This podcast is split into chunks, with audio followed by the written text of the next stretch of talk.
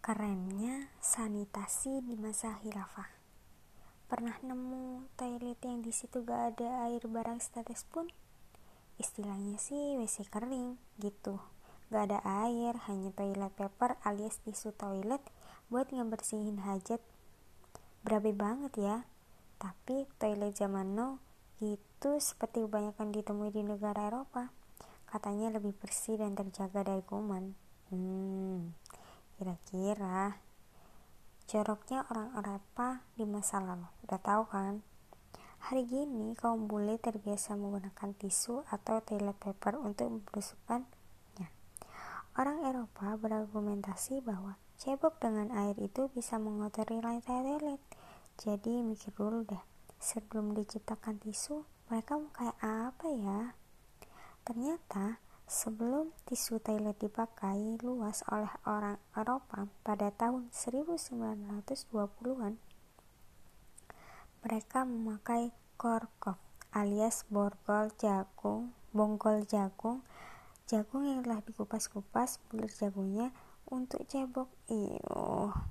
Bahkan pada zaman yang lebih jadul lagi, mereka sampai menggunakan topik beludru, beludru. Kucing ber berbulu lebat hingga leher angsa untuk membersihkan kotoran pasca BAB. Ih, corok. Selama zaman kegelapan, dari tahun 500 sampai 1500 Masehi, orang Eropa terbiasa membuang ember dan wadah berisi kotoran manusia dari jendela rumah mereka. Tempat membuang terbuka umum dijumpai di perkotaan. Akibatnya, penyakit merajalela dan banyak orang meninggal di jalan. Wabah plak atau korela terjadi dan banyak orang meninggal karena buruknya sanitasi situasi di Eropa selama bertahun-tahun.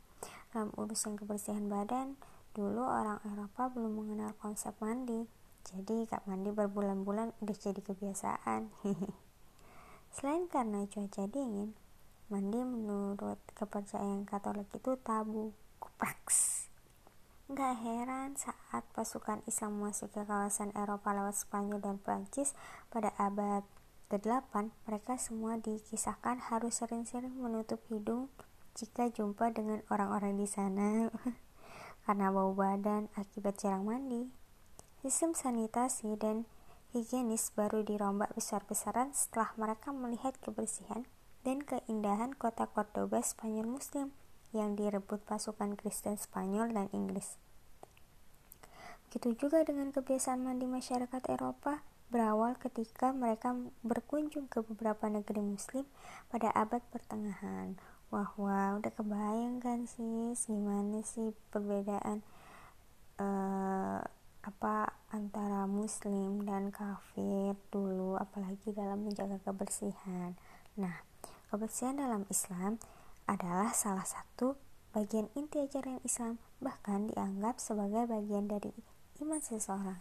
Sayangnya, sangat sedikit literatur barat yang mengupas hal ini, terutama saat menulis ulang tentang sejarah nasitasi. Padahal, sejak abad ke-10, jauh sebelum barat mengenal toilet seperti yang kita kenal sekarang, apa yang ditemukan di dalam kamar mandi dan praktik kebersihan di hampir semua wilayah kekuasaan kaum muslim bisa bersaing dengan apa yang membutuhkan saat ini.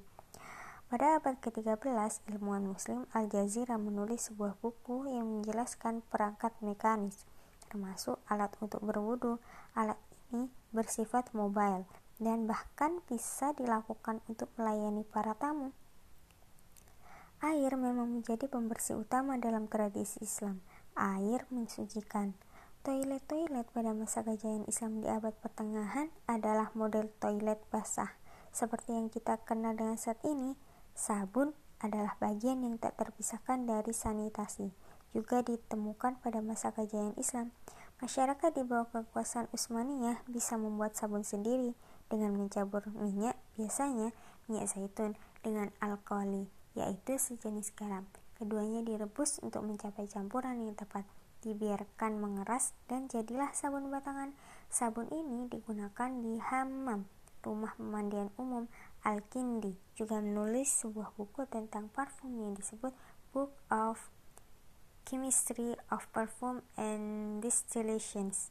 Dia dikenal sebagai filsuf, tapi juga seorang apoteker, op oftalmologis, fisikawan, matematikawan, ahli geografi, astronom, dan ahli kimia. Bukunya berisi lebih dari 100 resep untuk minyak, salep, dan aromatik.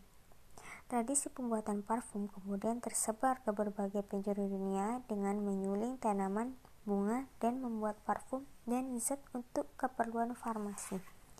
Dinasti Utsmaniyah didirikan pada 1299 di Anatolika, barat laut dan bertahan sampai tahun 1923 pada puncak kejayaannya tahun 1683, dinasti Utsmaniyah menguasai hampir seluruh pantai Afrika di Laut Tengah.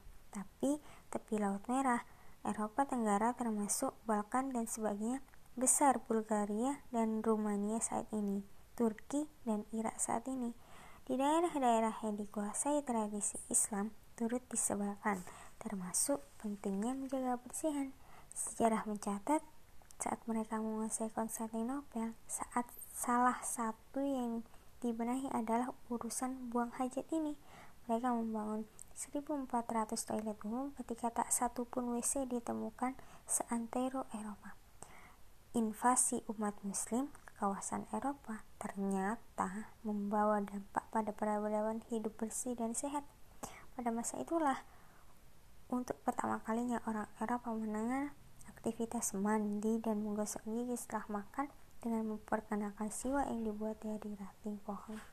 Miswak yang cukup wangi sekaligus keren